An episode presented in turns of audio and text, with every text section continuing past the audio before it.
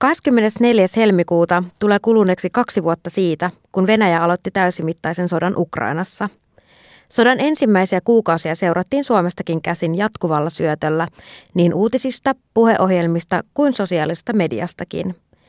Kuvat ja videot taistelukentiltä, tiedusteluanalyysit sodan etenemisestä ja Ukrainan onnistuneista puolustussuunnitelmista muuttuivat osaksi arkea. 2 vuoteen mahtuu paljon. Vuonna 2023 odotettiin kiivaasti Ukrainan suuren vastahyökkäyksen onnistumista. Sota kuitenkin pitkittyi ja yhä edelleen ukrainalaiset taistelevat Venäjää vastaan. Keskustelu sodan kulusta ja totuudenmukaista tulkinnoista on herättänyt pohdintaa asiantuntijoissa. Onko sodasta uutisoitu liiankin ruusuisesti ja olisiko Suomessa tilaa myös kriittiselle keskustelulle sodan kulusta? Tämän päivän podcast-jaksossa käsitellään Ukrainan sodan nykytilannetta, tulevaisuutta ja sodan laajempia yhteiskunnallisia ja poliittisia vaikutuksia. Pohdimme, onko keskustelu sodasta ollut liian ruusuista ja miltä näyttää Ukrainan tulevaisuus. Vieraana meillä on Maanpuolustuskorkeakoulun laitoksen johtaja eversti Aki-Mauri Huhtinen. Jakson juontavat Ida-Susanna Pöllänen ja Sofia Blanco Sequeiros.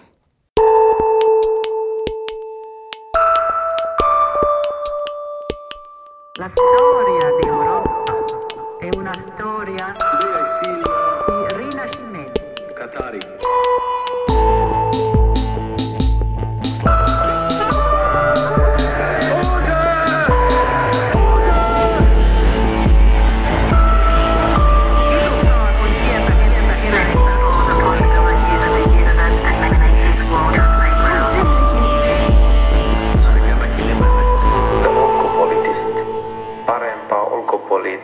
Keskustelua.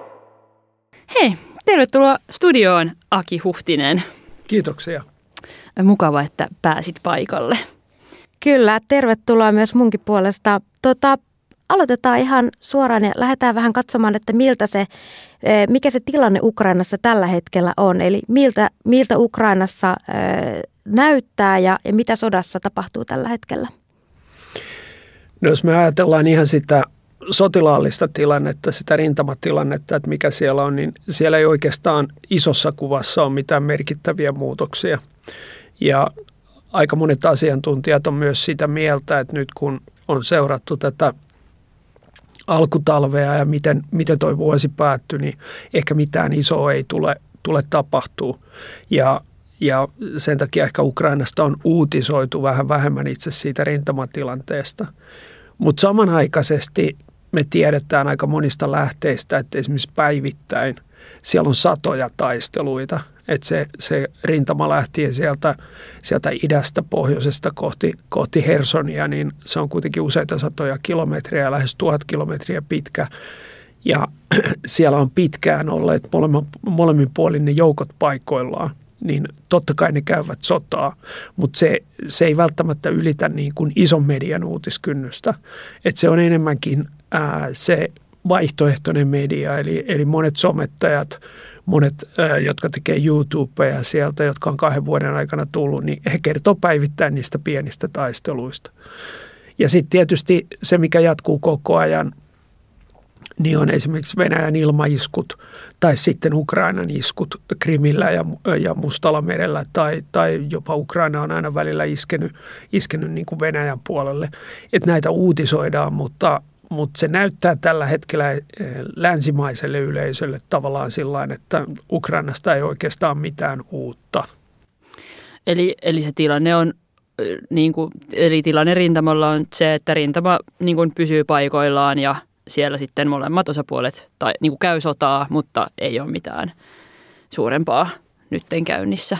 Kyllä, eli tietysti jos tällä hetkellä katsotaan, niin Venäjä koittaa olla hyvin aktiivinen siellä. Että semmoinen ehkä merkittävin, mitä siellä saattaa olla syntymässä, mitä muutamat lähteet nyt uutisoi, niin sinne Adviikan alueelle, eli siihen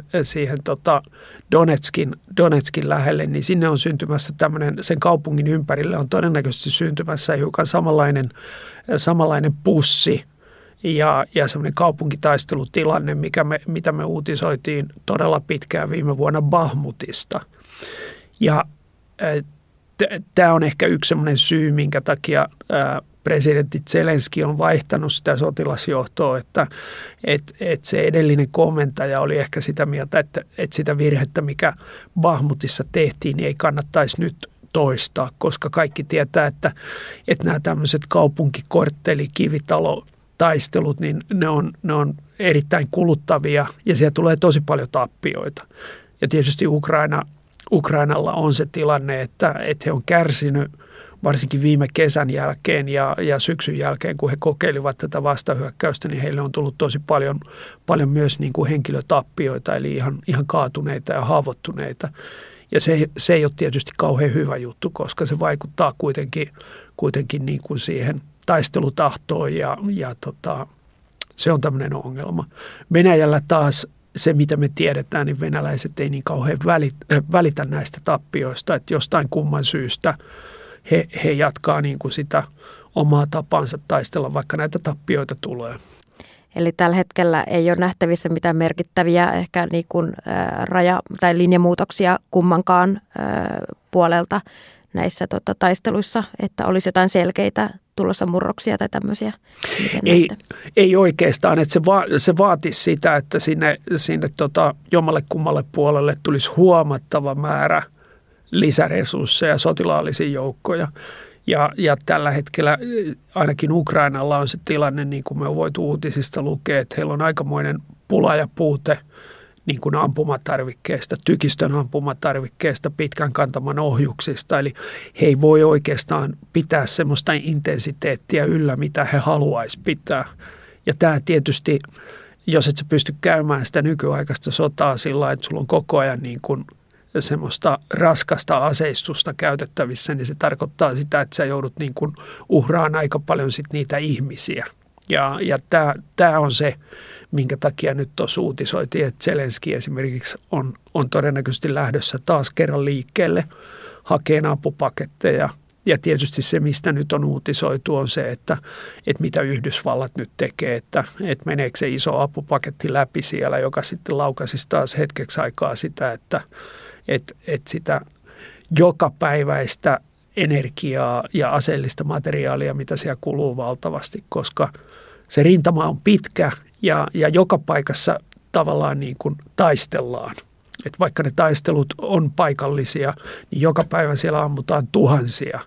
Tykistön ampumatarvikkeita siellä käytetään valtava määrä puolia toisin niin kuin sitä aseellista materiaalia, niin tietysti Ukrainan oma tuotanto, Ukrainan oma talous on hiukan siinä tilassa, että jos he eivät saa jatkuvasti Euroopalta ja länneltä sitä tukea, niin he ei pysty ylläpitämään sitä sodankäyntiä, toisin kuin Venäjä. Venäjä kuitenkin on sen verran iso maa, ja sitten se on tämän 2 vuoden aikana mennyt semmoiseen teollisen ajan sotakompleksiin, että se pystyy tuottamaan sitä semmoista niin kuin massa- ja pulkkiampumatarviketta sinne.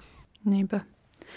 Onko jotain, osaatko sanoa, että onko, vaikka siellä nyt ei ole tapahtunut mitään isoa, tai ei ole niin kuin nyt tapahtunut mitään niin kuin merkittävää viime aikoina, niin onko niin kuin jotain semmoista yleistä suuntaviivaa, että mikä tähän nykytilanteeseen on johtanut, vai onko se ikään kuin vaan asioita on tapahtunut ja tämä on nyt se lopputulos, että ei ole mitään semmoista punaista lankaa edes nähtävillä? No siinä voi olla ehkä taustalla se, että nyt on aika paljon niin kuin, kun jos ajatellaan, että kummatkin osapuolet käy sitä sotaa sen takia, että sillä päästäisiin jonkinlaisiin poliittisiin päämääriin. Ja tietysti niin kuin isossa kuvassa Venäjä pitää kiinni niistä omista tavoitteistaan ja niin kuin surullisimmassa näkökulmassa ne tavoitteet on se, että se haluaa niin kuin nielasta Ukrainan. Mutta toisaalta Venäjälle olisi kauhean edullista jäädyttää se tilanne, että tavallaan että se pysyisi tämmöisenä, koska heillä on tulossa presidentinvaalit ja ne on aika merkittävät. Putin ei välttämättä ole niin kauhean suosittu tällä hetkellä Venäjällä. Ja tietysti se, että Venäjä kykenisi johonkin niin kuin suurempaan operaatioon hyökkäämään ja lähteä liikkeelle, niin se tarvitsisi todennäköisesti liikekannallepanon. Ja tämä on varmaan semmoinen, mitä Putin ei halua tällä hetkellä ja ennen näitä vaaleja tehdä. Eli kuluttaa sitä omaa yhteiskuntaa ja vetää sitä yhteiskuntaa yhä enemmän siihen sotaan mukaan. Ja sitten taas tässä on hiukan sitä, että Venäjä osaa tämän tavallaan tämän kieroilun ja pelaamisen, että hehän on koko ajan niin kuin viestittäneet hiukan, että he on valmiita neuvottelemaan. Mutta totta kai Ukraina ei ole valmis neuvottelemaan mistään muusta kuin siitä, että ne ennen vuotta 2014 olevat alueet palautetaan. Ja sitten taas toisaalta Venäjän ongelma on se, että niillä menee aika huonosti Krimillä ja Mustalla merellä.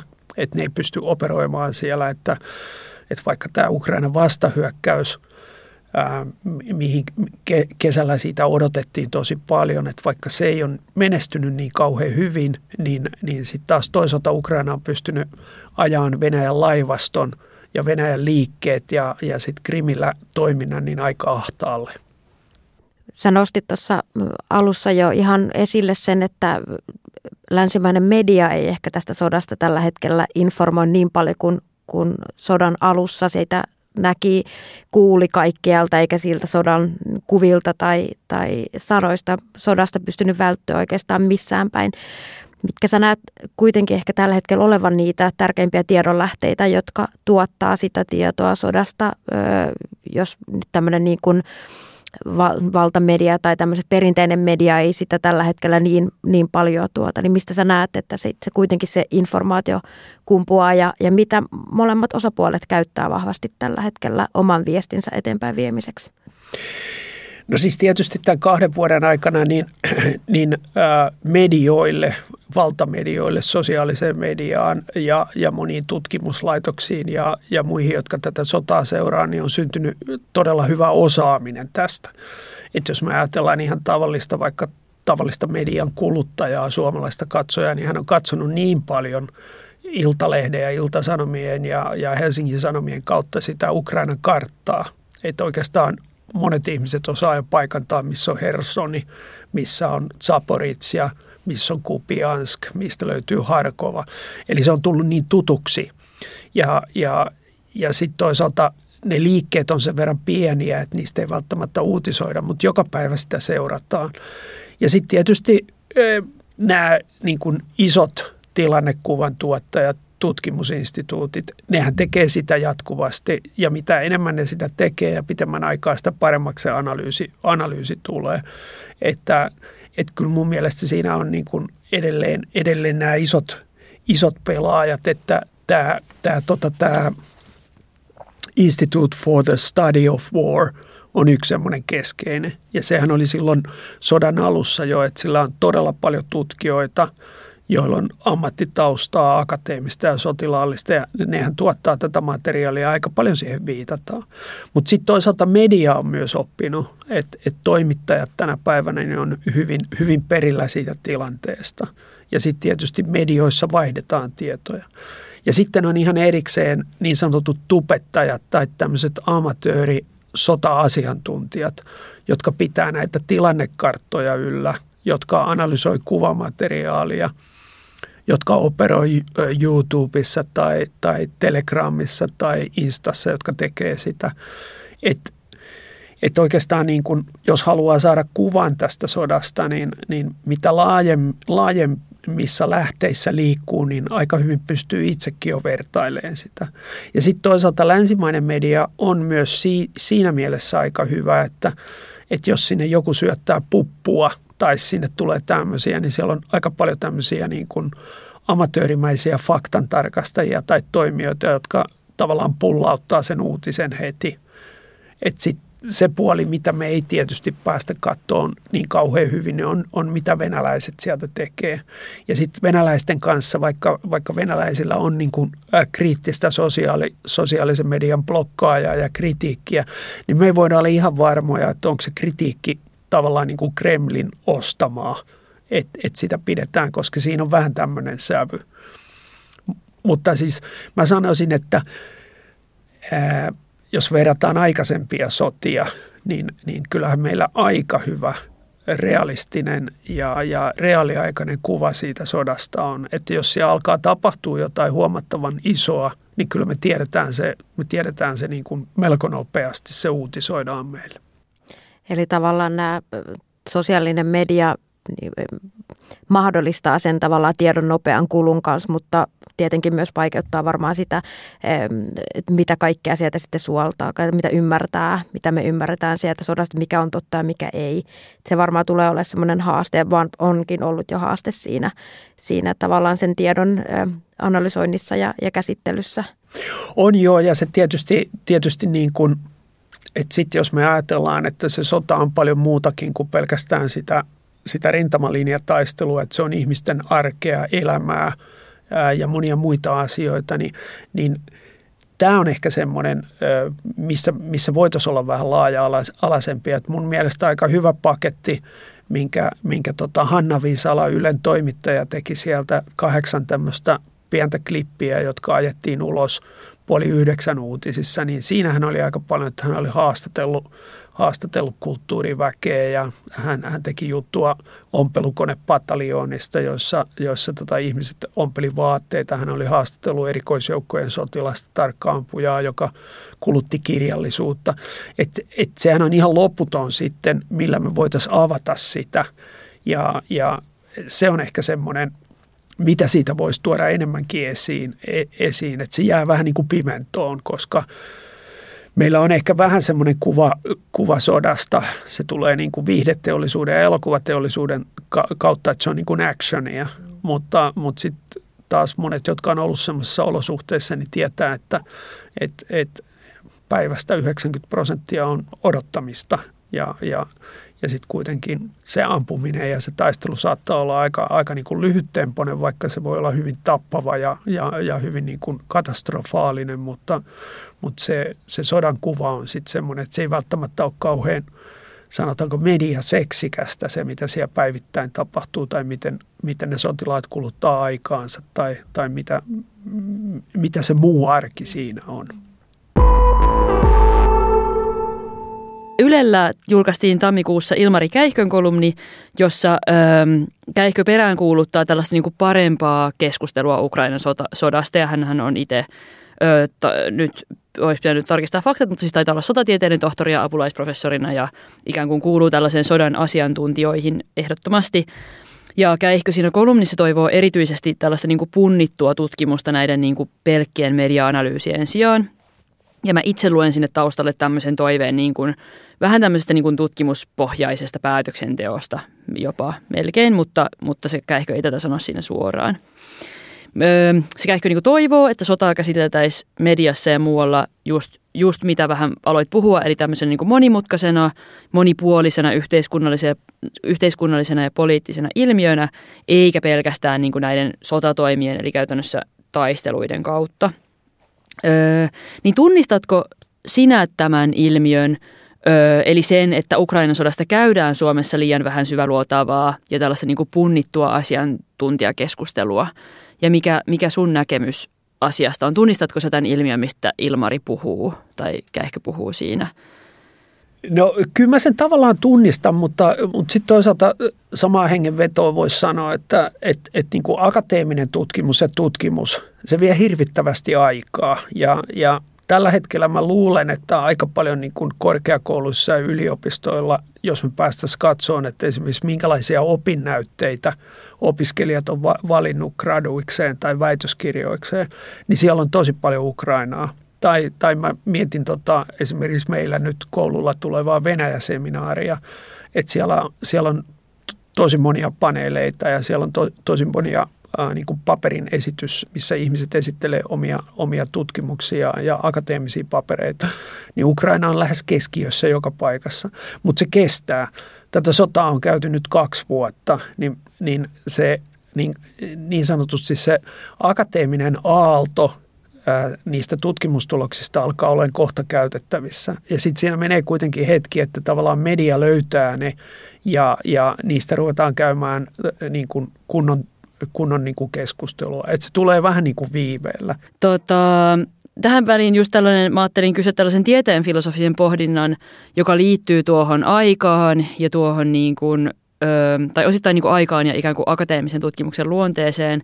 Eli ylipäänsä, että minkälainen tutkimuskohde käynnissä oleva sota on. Ja tämä ei nyt missään nimessä, mä en tarkoita tätä kysymystä kritiikkinä sille Ilmari Käihkön kolumnille, vaan ihan niin kuin puhtaasti mielenkiinnosta, että jos ajatellaan, että me tarvittaisiin enemmän punnittua asiantuntijakeskustelua, niin se tarkoittaisi, että meillä pitää olla kykyä tutkia käynnissä olevaa sotaa. Ja sitten niin kuin musta on hirveän kiinnostavaa, että kun mulla on itse yhteiskuntatieteilijä tai yhteiskuntatieteiden filosofiassa tausta, niin ylipäänsä tämmöinen, että miten käynnissä olevaa sotaa tutkitaan, minkälaista yhteiskuntatieteellistä, sotatieteellistä tai humanistista tutkimustietoa niin kuin tällä hetkellä käynnissä olevasta sodasta voidaan ylipäänsä tuottaa? No siis mä ajattelisin, että siitä voidaan tuottaa siis ihan valtava määrä kaikkea, että nyt mä en tarkkaan tiedä miten niin kuin yliopistoilla suhtaudutaan tähän, mutta mun niin kuin arvaus on, että kyllä niin kuin professorit niin hyväksyy Ukrainaa koskevaa viitekehystä niin todennäköisesti opinnäytteisiin hyvin paljon ja sitä käytetään esimerkkinä. Siis mä muistan joskus parikymmentä vuotta sitten, kun me alettiin harrastamaan informaatiovaikuttamista, informaatiosodankäyntiä, tämmöistä kun informaatioyhteiskunta lähti niin kuin sloganina liikkeelle, että me siirryttiin milleniumin jälkeen internettiin ja tähän, niin ne konferenssit ja se akateeminen keskustelu on aika minimaalista, koska silloin informaatioyhteiskuntaan oli ladattu se ajatus, että se on pelkästään positiivinen asia. Ja semmoiset seminaarit ja akateeminen keskustelu, että siinä on iso riski, niin ei ollut kauhean kiinnostunutta. Siellä oli enemmänkin niin kuin tietoturvaväkeä.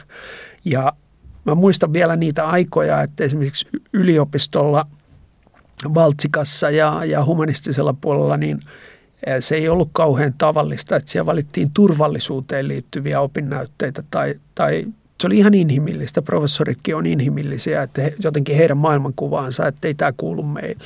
Mutta tänä päivänä esimerkiksi ne yhteydenotot, mitä me saadaan Maanpuolustuskorkeakoululle, halutaan mukaan meitä partnereiksi tutkimushankkeisiin. Tai jos katsotaan, että kuinka paljon meidän niin kuin tekemiä artikkeleita ja raportteja on käyty lataamassa, tai mä seuraan itse sitä valtavaa määrää, että paljonko on tullut akateemisia julkaisuita esimerkiksi informaatiovaikuttamisesta, trollaamisesta, sosiaalisen median ongelmista, niin se on räjähtänyt käsiin. Eli siinä mielessä mä uskon, että Ukrainalle käy samalla lailla, että se kyllä tulee läpäiseen ja Ukrainasta sä voit tehdä vaikka mitä. Yksi erittäin mielenkiintoinen alue on esimerkiksi kulttuuri. Eli minkälaista kulttuuri-identiteettitaistelua Ukraina käy Venäjää vastaan, kulttuurisymboliikka, Ukrainan oma taide, kirjallisuus irrottautuu venäläisistä ja tämmöinen, että en mä näe sille mitään rajoituksia. Se on oikeastaan sama kuin toinen maailmansota tai terrorismin vastainen sota, niin sehän tuotti siis kriittistä tutkimusta valtavan määrän. Mä muistan postmodernin ajan niin kuin Mary Kaldorit ja muut kritisoi Naomi Klein ja kritisoivat Kosovon sotaa ja Persialahden sotia. Ja mä luulen, että Ukraina tuottaa siis käsittämättömän määrän tutkimusta eri tieteenaloilta. Ja sitten jossain vaiheessa sitä analysoidaan. Mutta tietysti me eletään vähän semmoista aikaa, että tämä epävarmuus niin kuin kasvaa ja on vaikea sanoa, että tuleeko semmoista niin kuin normaalia aikaa tuossa tulevaisuudessa, että me päästään analysoimaan sitä tutkimusta. Että tämä on ehkä tämän ajan ongelma, että jos koko ajan todellisuus ja todellinen maailma muuttuu niin kuin kaoottisemmaksi, niin kun kellään ei oikein aikaa niin kuin kaikki on sen verran peloissaan tai ahdistuneita, että kellään ei ole aikaa lukea sitten enää tutkimuksia. Että tämä on vähän toisenlainen tämä aika. Hyvä, tässä oli tämä, että nyt käsiteltiin tätä meidän tutkimuspuolta, mutta sitten kun me keskustellaan tai me luetaan tosi paljon ja keskustellaan erilaisista sota-analyyseistä, me nähdään niitä sosiaalisessa mediassa, mainitsit, että tubettajat ja erilaiset, ei ehkä tutkijataustaiset, mutta asiasta kiinnostuneet ihmiset luo sota-analyysejä ja he puhuu paljon sodan tilannekuvasta. Niin haluaisitko avata, että mitä oikeasti tarkoittaa termi sodan tilannekuva ja onko eri tasoilla, voiko eri tasoilla esimerkiksi päättäjillä, Ukrainan sotilasjohdolla, ihan tavallisilla kansalaisilla olla erilainen tilannekuva käsillä. Ja miten se niin kuin vaikuttaa siihen keskusteluun, mitä me voidaan käydä siitä sodasta? No, tämä tilannekuva on tietysti metaforana semmoinen, että se tavallaan, siinä on kaksi sanaa. Siinä on niin kuin kysymys, että hei, mikä täällä on tilanne? Ja sitten jotenkin ajatellaan, että meille täytyy niin kuin visualisoida, että näytetään jotain, mikä on tilanne. Ja se tilannekuva yleensä syntyy siitä, että kerätään erilaista informaatiota. Ja tietysti mitä monipuolisempaa ja erilaisempaa informaatiota sä saat kerättyä nopeasti ja sitten jotenkin sulla on hyvä medialukutaito tai faktantarkistus tai sä luotat tiettyisiin lähteisiin, että ne on aikaisemminkin osunut aika oikeaan, mitä tulee tapahtumaan, niin siitä sä tavallaan hahmotat sen kuvan tai kartan, mikä se tilanne on. Ja se on periaatteessa kaikille mahdollista. Mutta sitten se, minkä takia me nähdään ehkä se tilanne eri lailla, niin on tilanneymmärrys. Eli me ymmärretään se tilanne eri lailla. Ja siinä saattaa olla se, että mun oma arvomaailma, mun oma niin kuin ideologinen taustani vastustaa esimerkiksi sitä, mitä mä näen, niitä faktoja, tai mä en halua nähdä jotain asiaa. Tai koska me ollaan kaikki ihmisiä, niin me sorrutaan tietynlaisiin niin kuin vääristymiin. Että me mielellään poimitaan sellaisia asioita, jotka vahvistaa meidän etukäteisjuttua ja sitten me eletään sellaista aikakautta, että mitä enemmän sä käytät tiettyjä lähteitä tai kanavia, niin esimerkiksi algoritmit tekee sen, että sitä pahemmassa kuplassa sä oot. Että esimerkiksi jos käytät paljon TikTok-materiaalia, niin sehän niin kuin alkaa aika nopeasti haisteleen ja tarjoaa sulle. Sä kuvittelet, että sulla on sama tilannekuva kuin jollain toisella, koska sä olet kerännyt sitä materiaalia samasta paikasta, mistä hänkin, mutta se algoritmi on määritellyt sen sulle ihan toisella tavalla. Ja tämä on niin kuin semmoinen, sosiaalista mediasta on tulossa erittäin epäsosiaalinen. Ja tämä on se ongelma. Ja sitten ehkä siihen tilannekuvaan vaikuttaa myös se, että totta kai viranomaisilla ja niin kuin tämmöisillä virallisilla tahoilla, niin nehän tekee virkavastuulla sitä tilannekuvaa ja ne joutuu olemaan tosi tarkkana, mitä ne tavallaan sanoo siitä. Mutta sitten taas demokratia, avoin yhteiskunta, niin mun mielestä siihen kuuluu se, että siellä voi olla harrastelijoita, siellä voi olla ihmisiä, ne voi sanoa siitä tilanteesta omia näkökulmia, ne voi hiukan ideologisoida sitä, ne voi tuoda siihen persoonallisen näkökulman, koska se kuuluu meidän muuhunkin yhteiskunnalliseen keskusteluun. Ja ei Ukrainan sodasta välttämättä ole yhtä oikeaa kuvaa, että siinä on niin kuin tiettyjä semmoisia parametreja, mihin pääsääntöisesti kaikki tutkijat viittaa. Ja kyllä se niin kuin kultainen keskitie löytyy sieltä jostain. Että esimerkiksi ajatus siitä, että siellä ei nyt välttämättä tämän lopputalven ja kevään aikana tapahdu mitään yllättävää, niin aika monet tutkijat on sitä mieltä. Tai että meidän tarvisi nähdä siinä tilannekuvassa jotain poikkeuksellista resurssointia tai jotain ihmeellistä täytyisi tapahtua tai tulevat vaalit saattaa vaikuttaa tai joku tämmöinen tai että tähän tulee lisäksi joku ympäristökatastrofi tai tapahtuu jossain muualla jotain, joka laukaisee sitten, että se liikkuisi. Että kyllä aika monet tahot on niin kuin aika pitkälle samaa mieltä. Mutta ehkä meidän tilannekuvaan vaikuttaa justiin se kaikki, että me kaikki tavallaan toivotaan, että Ukraina voittaa, niin meidän on me ei haluta ehkä nähdä kaikkea sitä, että siinä voi käydä myös sillain, että tavallaan Ukraina ei voita sitä että on niin kuin isompi taistelu, niin sen takia me suodatetaan jotain asioita pois. Ja Tämä on erittäin hyvä jatko meidän seuraavalle kysymykselle, eli me nostettiin tässä jo tämmöinen väite vähän esille, että mediassa sotaa on käsitetty liian ruusuisesti. Eli justiinsa, että toki ymmärrettävähän se on, että kun on haastava tilanne ja halutaan ylläpitää sitä tahtotilaa ja niin kuin puolustaa ja että niin kuin positiivisuuden kautta ja tällä tavalla voimaannuttaa ihmisiä jaksamaan siinä vaikeassa tilanteessa, niin sehän on tietyllä tapaa myös pakollista, mutta toi tässä niin monta erilaista pointtia, että mietin juuri, että mihin tartu, mutta esimerkiksi tämä kupla, missä me ollaan sosiaalisessa mediassa algoritmien kautta, niin värittääkö se sitten kuitenkin loppupeleissä meidän juuri semmoista kuvaa, mitä me itse halutaan nähdä ja tässä tapauksessa semmoista aivan liian ruususta.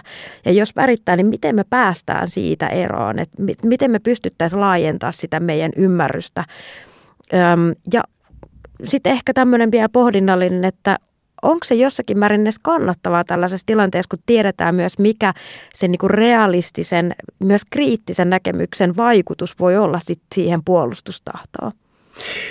Joo, siis tämä on tietysti vähän vaikea, kun me ollaan kaikki osallisia tähän ja meillä on tavallaan niin kuin omakin etu tässä ja tavallaan tämä niin kuin oma elämäntapamme ja länsimaiset arvot ja se, mistä me pidetään kiinni, on niin kuin pelissä. Et me tiedetään se, että tässä on niin kuin paljon pelissä, koska sitten niin kuin Venäjä, Irani, osittain Intia, osittain Kiina, tietyt Afrikan maat, latinalainen Amerikka, niin ne ei välttämättä jaa ihan samanlaista ihmiskäsitystä ja ihmisarvoa kuin me. Niin tämä on hiukan niin kuin pelottavakin tilanne, että meitä on niin kuin 1/3 maapallolla jopa vähemmän, jotka jaetaan tämä. Ja meitä vastassa on aika paljon ihmisiä, joiden esimerkiksi ihmisarvo tai käsitys niin kuin ihmissuhteista ja sosiaalista verkoista on ihan toinen. Että jossain Venäjälläkin niin ihmisen hinta on aika halpa ja ihmiset asettuu toisiinsa niin kuin hyvin vahvasti vallankäytön näkökulmasta,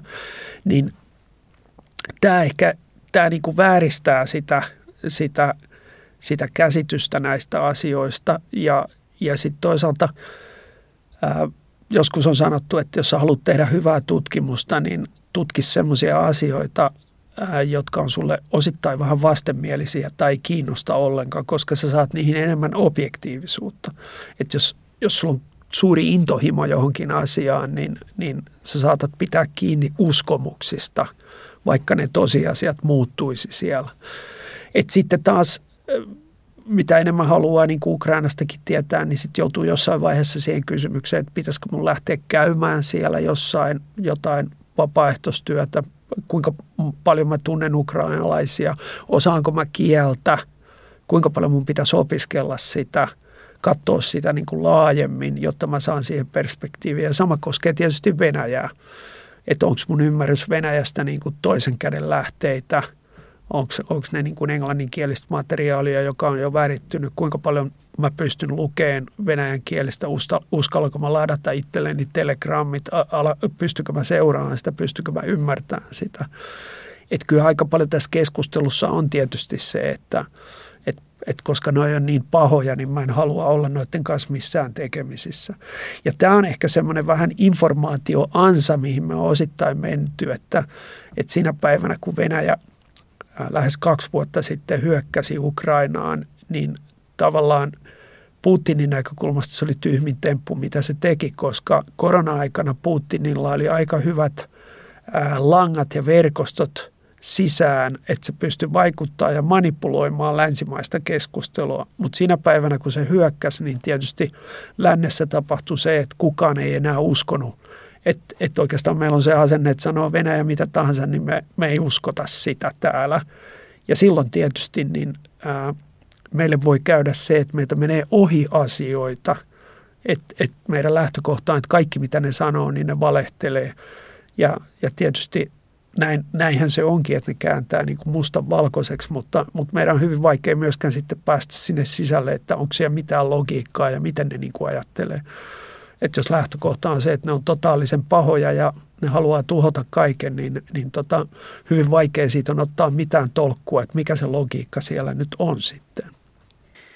Onko tuossa niin kuin yleisestikin, voiko ajatella, että tämä on nyt varmasti se, mitä tai niin kuin varmasti ehkä myös se, mitä Ilmari siinä kolumnissa tarkoitti, että nimenomaan tutkimus ja tämmöinen niin kuin pitkäjänteisempi tutkimus on hyvä jotenkin täydentää sitten semmoista ehkä lyhyen aikavälin sitä niin kuin median kautta muodostuvaa tilannekuvaa ja tilanneymmärrystä. Ja ehkä toisaalta nyt tuli tässä, niin kuin rupesin ajattelemaan, että myös niin kuin kun sanoit, että maailmassa on paljon ihmisiä ja ketkä niin kuin ei jaa sitä samanlaista länsimaista ehkä arvopohjaa ja kenelle Ukrainan sota voi olla siinä mielessä paljon niin kuin vaikeampi kysymys tai voi olla niin kuin vaikeampi arvioida, että jotenkin kuka toimii oikein, kuka väärin, mitä heidän kannattaisi tehdä.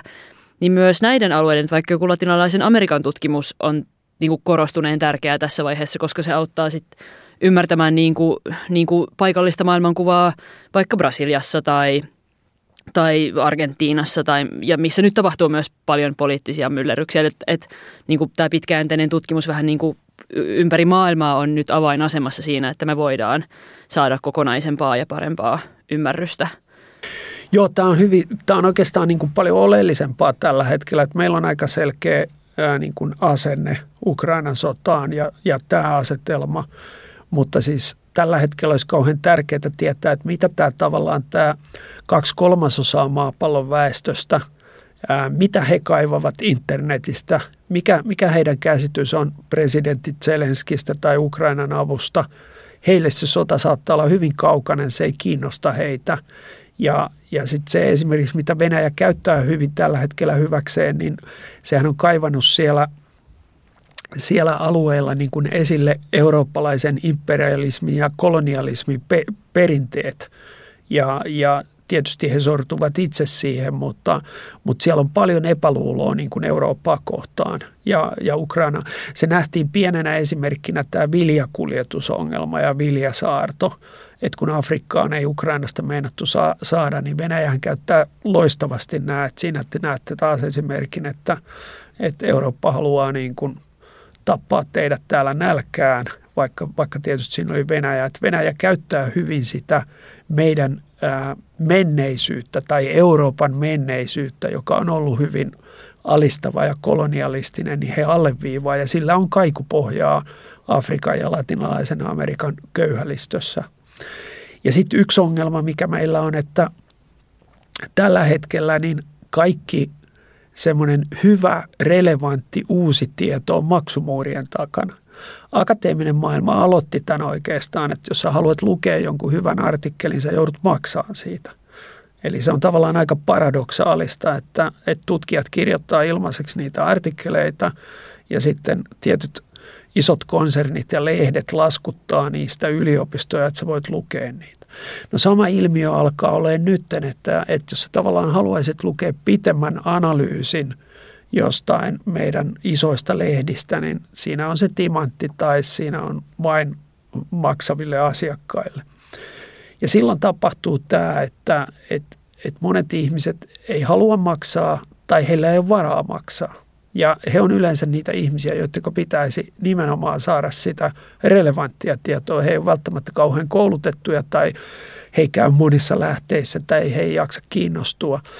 No mitä he tekee? He kuluttaa oikeastaan niitä pelkkiä headlineja ja niitä mustalla pohjalla olevia otsikoita, missä on tämmöisiä shokeeraavia juttuja ja hyvin lyhyitä. Ja he rakentaa koko ajan sitä maailmankuvaansa tämmöisestä puoliviihteellisestä, puolishokeeraavasta jutusta. Ja se on semmoinen erittäin vaarallinen, koska tähän materiaaliin, tähän ilmaiseen materiaaliin on hirveän helppo laittaa stereotypioita. Samoin me nähdään TVstä. Jotenkin ajateltiin, että TV poistuu, mutta TVstä on tullut yhä niin kuin tärkeämpi väline sen takia, että seuraavat sukupolvet kuluttaa yhä enemmän audiovisuaalista materiaalia eikä tekstiä, niin me tiedetään esimerkiksi Venäjältä, että jos sä oot jatkuvan valtiollisen propagandan alla tai sä katsot jatkuvasti Fox Newsia tai muuta, niin se ihmisen kognitiivinen rakenne on semmoinen, että sä alat uskoon siihen. Ja jos se on hyvin viihteellistä ja uutisointi, sä et erota uutista viihteestä, niin sinne väliin on erittäin hyvä syöttää stereotypioita ja lähtökohtia. Ja tämä on ehkä semmoinen demokratia ja sananvapauden uhka, että semmoinen perusteltu pitkä kommentoitu tieto, niin se on kaikki heti niin kuin maksumuurien takana. Että se tuntuu niin kuin pieneltä jutulta, mutta isossa mittakaavassa se on aika iso juttu. Ja sitten se tavallaan niin kuin informaatiouhanalaiset ihmiset, jotka nimenomaan tarvitsisi sitä, niin ei pääse. Ja sitten tietysti tämä tapahtuu kolmansissa maissa ja muualla, missä kaikilla on lähestulkoon puhelin ja sitten he kuluttavat sitä. Mutta se on justiin, että me ei päästä katsomaan, että mitä he selaa, mitä sivuja ja minkälaista uutisointia niin kuin esimerkiksi Ukrainaan liittyy. Niinpä. No otetaan tähän tämmöinen, ennen kuin siirrytään kohti tulevaisuutta, niin otetaan tämmöinen mukava viimeinen suuren maailman, maailman laajin kysymys. Eli siinä Ilmari Käihkö siinä kolumnissaan peräänkuulutti just parempaa ymmärrystä. Tai peräänkuulutti niin kuin parempaa ymmärrystä sodasta, ikään kuin näitä yksittäisiä taisteluita isompana yhteiskunnallisena ja poliittisena ilmiönä. Mutta onko niin kuin millaisista yhteiskunnallisista ja poliittisista vaikutuksista vaikka suomalaisten pitäisi Ukrainan sodan suhteen olla kiinnostuneita? Et mistä onko jotain niin kuin yhteiskunnallisia, poliittisia, filosofisia kysymyksiä, mistä meidän pitäisi puhua enemmän suhteessa Ukrainan sotaan tai mitä tulee Ukrainan sotaan? Niin no kyllä se tietysti siis ehkä Ukrainan sota on siinä mielessä aika herättelevä, että se tulee niin lähelle jo meitäkin ja meidän on niin kuin aika helppo samaistua siihen. Ja varsinkin Suomessa tämä Venäjä-asetelma, että kyllä se monille ihmisille oli aika shokeeraava se 24. päivä helmikuuta kaksi vuotta sitten, että monet ihmiset ajattelivat, että tämä ei voi olla totta, että me eletään sellaista aikaa ja ihmiset on niin kehittyneitä ja ihmiset ei halua sotia ja demokratiat ei sovi keskenään ja markkinatalous ja kansainväliset suhteet pitää tämän hallussa, että tavallaan se, että alennutaan tai taannutaan sillä, että ruvetaan niin kuin tappaan massamaisesti toisia ihmisiä ja käyttäydytään tällainen, niin se tuli aika lähelle meitä. Ja kyllähän tämä tietysti on semmoinen, mitä monet ihmiset pohtii ja on huolissaan ja mistä viime aikoinakin on kirjoitettu, että mitä jos sota tulee Suomeen. Ja tietysti Putinin koneisto käyttää tätä ovelasti, että tämä ei nyt ole pelkästään Ukrainaa, että tämä on niin kuin koko länttä vastaan ja heidän retoriikka on tosi vahvaa, että he haluaa niin kuin vanhat tsaarinajan alueet takaisin. Ja Trump rummuttaa samaa juttua, että hän ei ole valmis antaa niin kuin supervallan aseita Euroopan avuksi, jos ei Eurooppa itse rupea militarisoitumaan ja pistää rahaa tähän koneistoon. Niin tämä tietysti herättää ihmisissä sen, että mitäs jos se sota ei pysy kirjallisuudessa ja elokuvissa ja kaukana, vaan että se tulee tänne. Niin, miten me sitten elämme, miten me varaudumme siihen, mitä se tarkoittaa mulle henkilökohtaisesti, minkälaista luopumista ehkä mitä mä joudun ottaan. Se on vähän samanlainen kysymys kuin ympäristönmuutos tai ilmastonmuutos, että se huolettaa niin kuin ihmisiä, että mitä tulee tapahtumaan ja se me nähdään, että se ei pysy niin kuin meidän ulkopuolella, vaan se tulee tänne.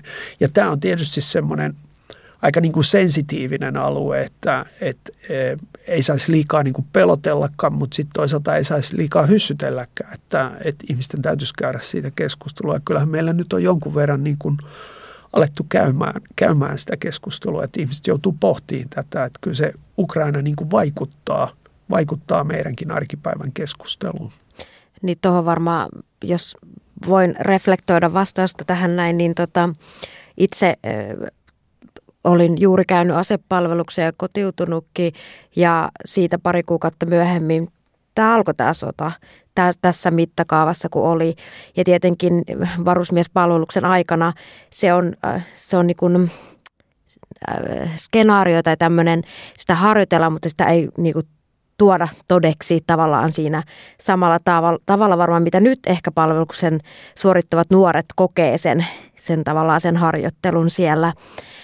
Ja se on varmaan monelle tosi niin kuin pelokas tai pelottava tilanne ja saa varmaan ihmiset myös pohtimaan sitä, niin kuin juuri sanoit, että miten itse pystyy siinä tilanteessa juuri parhaiten toimimaan ja varautuminen on semmoinen varmaan niin kuin keskustelun aihe, josta pitääkin seuraavaksi niin kuin, tai pitää pystyä myös laajemmin puhumaan, ei paitsi tuoden esille sen, että onko reserviläisten kunto minkä tasoinen tällä hetkellä ja milloin pitää olla hyvässä kunnossa, mutta myös muuten tämmöisten henkisten ja psyykkisten ja näiden, että tässähän meillä on myös miettiä vaikka näitä palveluksen käyviä nuoria, mutta myös heitä, jotka vielä odottaa palveluksen astumista, niin siinä on varmaan semmoinen niin kuin paikka, mihin yhteiskunnassa kannattaisi tätä niin sanottua varautumiskeskustelua kohdentaa, jotta me oltaisiin sitten yhä niin kuin valmiimpia, mikäli jotain mahdollisesti joskus ikinä tapahtuisikaan.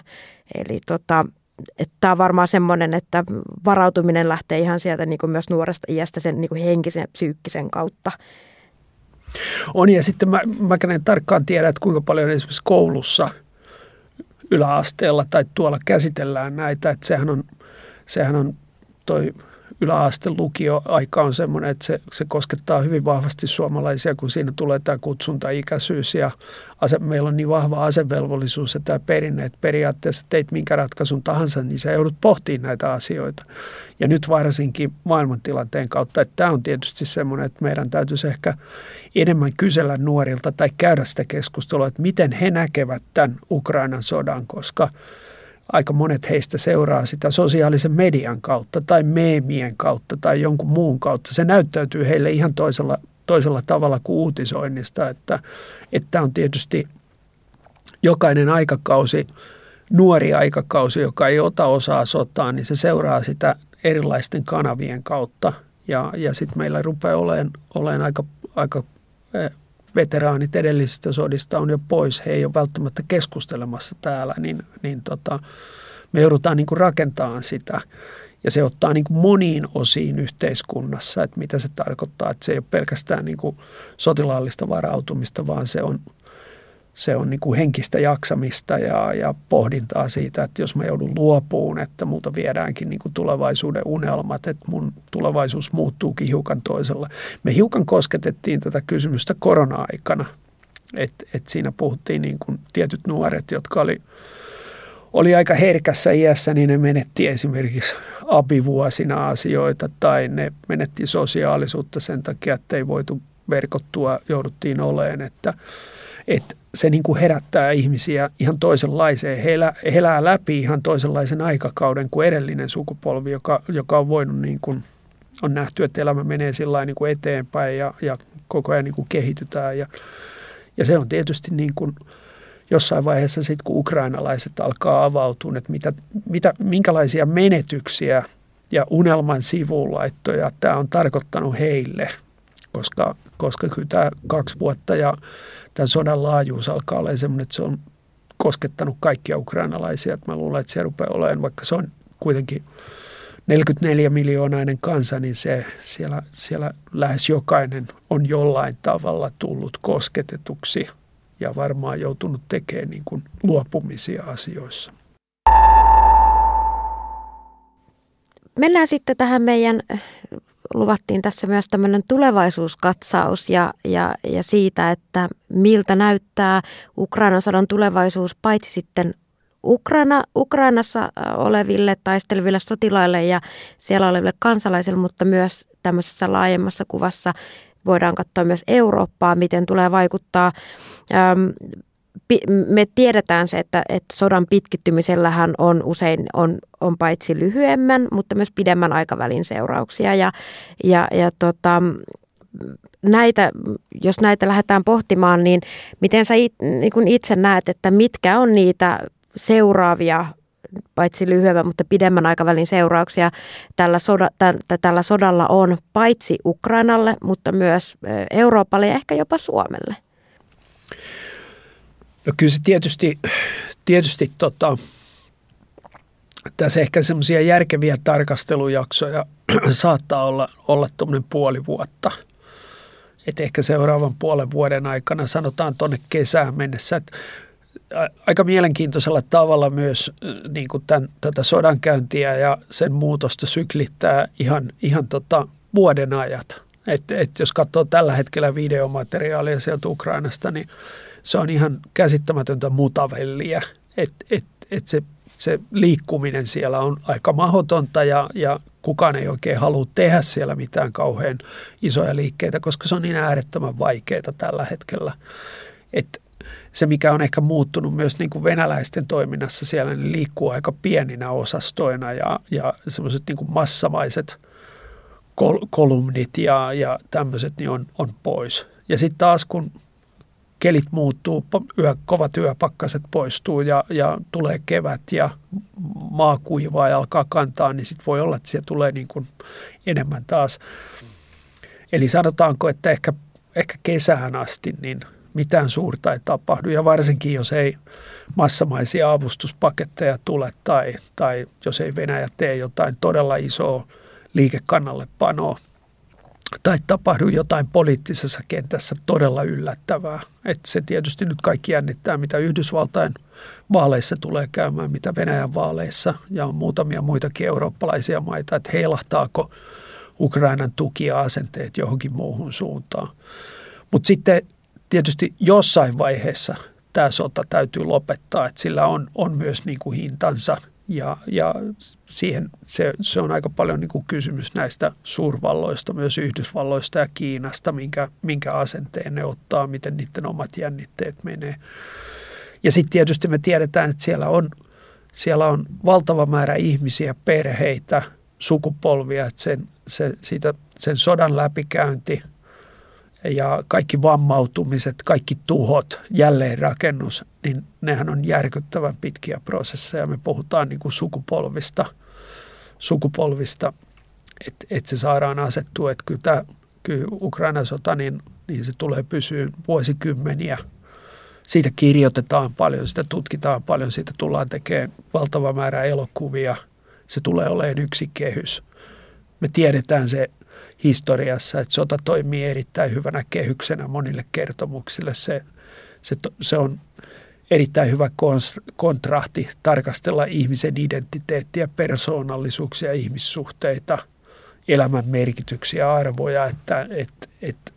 Ja sitten Ukraina on kuitenkin niin kuin kiinteä osa Eurooppaa ja eurooppalaisuutta. Tämä on niin kuin semmoinen, että se koskettaa meitä aika niin kuin läheisesti, että ja sitten tietysti Venäjä on meille, Suomelle niin kuin tärkeä kysymys, että mitä siellä tapahtuu, mihin suuntaan se menee ja tuleeko tästä niin kuin tavallaan pysyvä olotila, että me joudutaan olemaan vähän niin kuin toinen silmä koko ajan auki, mitä siellä tapahtuu ja Venäjään ei voi luottaa, ei voi enää niin kuin luottaa, että sanoo ne mitä tahansa. Että tämähän on semmoinen, mikä niin kuin sitten varjostaa myös meidän toimintaa. Onko se kuinka todennäköistä, että Yhdysvalloissa tapahtuu jotain? Tai nyt on uutisoitu paljon siitä, että meneekö se apupaketti läpi ja muuta, mutta luuletko, että se on Yhdysvaltojen osalta semmoista ikään kuin niiden sisäistä poliittista kamppailua, joka kyllä ratkeaa Ukrainan hyväksi? Vai voiko käydä niin, että sieltä loppuisi kokonaan apu Ukrainalle? No mä en osaa, sitä on hirveän vaikea sanoa, mutta jonkinlainen niin kuin iso vääntö siellä nyt on kuitenkin menossa ja tämä varmaan liittyy tähän niiden sisäpoliittiseen tilanteeseen ja sitten myös, että onhan ne olleet jo todella huikeita ne Yhdysvaltojen paketit, mitä he on antanut ja tietysti Yhdysvallat on ison meren takana, geopolitiikalla on edelleen merkitystä. Ja siellä me tiedetään Yhdysvaltain historiasta, että heillä on välillä tapana niin kuin eristäytyä ja katsoa sitä omaa tilannetta.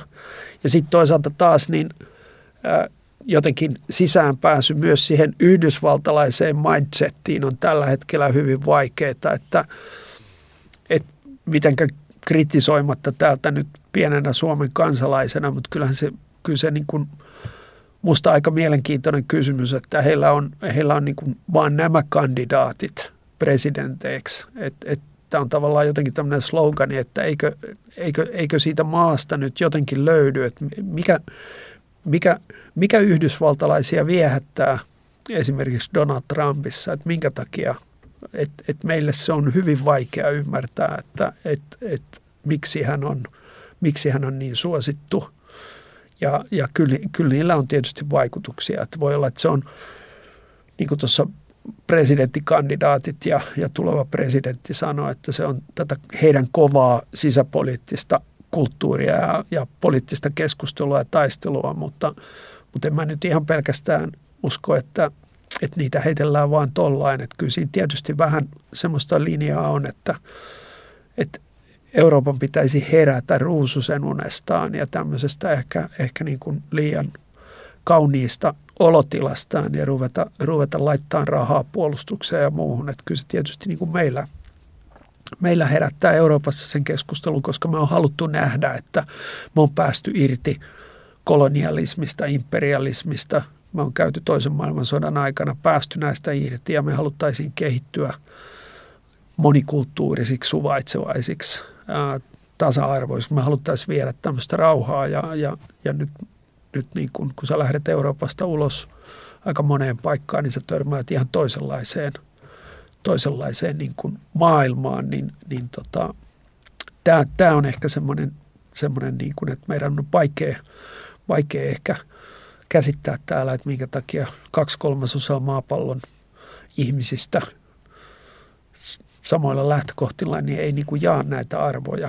Että se ei ole enää pelkästään heidän johtajistaan kyse, vaan siellä on kyllä todella paljon myös kannattajia, jotka on sitä mieltä, että ehkä tämä elämäntyyli ei nyt sit ole kuitenkaan se kaikkein kannatettavin. Tähän ihan loppuun halutaan myös pohtia ehkä tätä kysymystä tämän niin kuin Suomen näkökulmasta. Ja kuten tiedetään, niin Suomeen valittiin juuri 13. tasavallan uusi presidentti Aleksander Stubb ja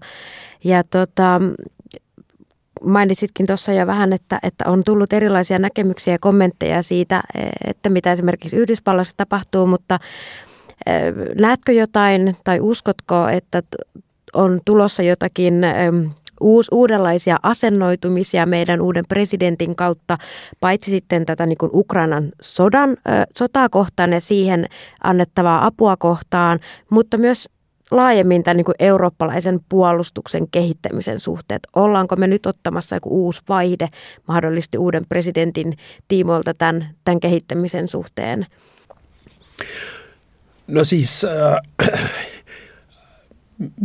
mitä itse ajattelen, mitä tästä tiedän, niin kyllähän varmaan niin kuin, hän on tosi vahva kansainvälisten suhteiden ja verkostojen ja näiden niin kuin kannattaja ja ylläpitäjä, että mä luulen, että Suomi on ollut tosi aktiivinen ja tietysti tämä vuosi Natossa, Naton täysjäsenenä ja nämä sopimukset Yhdysvaltojen kanssa, niin kyllähän ne niin kuin rauhoittaa meitä ja varmaan niin kuin kansakuntaa, että meillä on se historia, että me jäätiin yksin ja ehkä siitä on opittu, että me luotetaan siihen, että verkostot tuo turvaa ja luottamusta ja mä luulen, että hän on nimenomaan se, joka niitä ajaa. Ja siinä todennäköisesti on paljon työtä, koska se on myös kysymys Euroopan sisällä, että jos me katsotaan Unkaria, jos me on katsottu Turkkia, tuossa edelliskesänä Ranska, Italia, aika paljon Saksassa on tällä hetkellä se tilanne, että on aikamoista niin kuin polarisaatioa menossa, on ääriliikkeitä oikealla ja vasemmalla. Että ei tämä ole mitenkään välttämättä, niin kuin Eurooppa ei puhalla pelkästään yhteen hiileen. Että siellä on monia tämmöisiä kuohuntoja, niin tietysti meidän näkökulmasta erittäin pienenä kansana, pienenä kansakuntana, niin olisi se, että kaikki pysyisi niin kuin mukana tässä ja puhaltaisi yhteen hiileen, koska jos Eurooppa alkaa niin kuin rakoilee ja hajoaa ja siellä tulee irtiottoja tai polarisaatio niin kuin lisääntyy, niin se tietysti aiheuttaa meille yhä enemmän semmoista epävarmuutta, että polarisaatio on ehkä niin kuin se kaikkein keskeinen ongelma. Että kaikissa yhteiskunnissa on polarisaatio ja polarisaatiojännitteet on niin kuin tervettäkin, varsinkin demokratioissa. Mutta sitten jos ne rupeaa niin kuin tapahtuu vahvasti se, että se ei ole enää sellaista kevyttä poreilua, vaan tulee kaksi semmoista niin kuin toisiaan hylkivää, niin siinä on sitten aika nopeasti semmoinen yhteenoton vaara.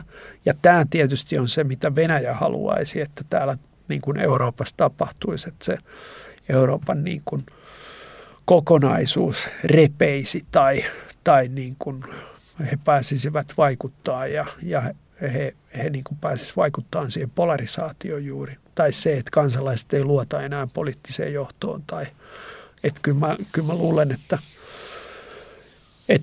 varmaan tuleva presidentti niin lyö vaan vielä enemmän pökköä pesää siihen, mitä niin kuin nykyinen on tehnyt. Että siis hän on kuitenkin niin kuin kielitaitoinen, energinen, hyväkuntoinen, niin tulee varmaan siis koko ajan käymään näitä neuvotteluita, ja olen täysin hereillä siitä, että pysytään niin kuin jotenkin kasassa, ja Suomi tekee kaikkensa, että varmaan, että me ollaan niin kuin siinä kokonaisuudessa mukana, että, ja yritetään neuvotella ja sovitella, ettei kukaan lähtisi siitä pois.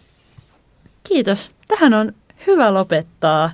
Kiitos Aki Huhtinen erittäin kiinnostavasta haastattelusta. Kiitos. Kiitos.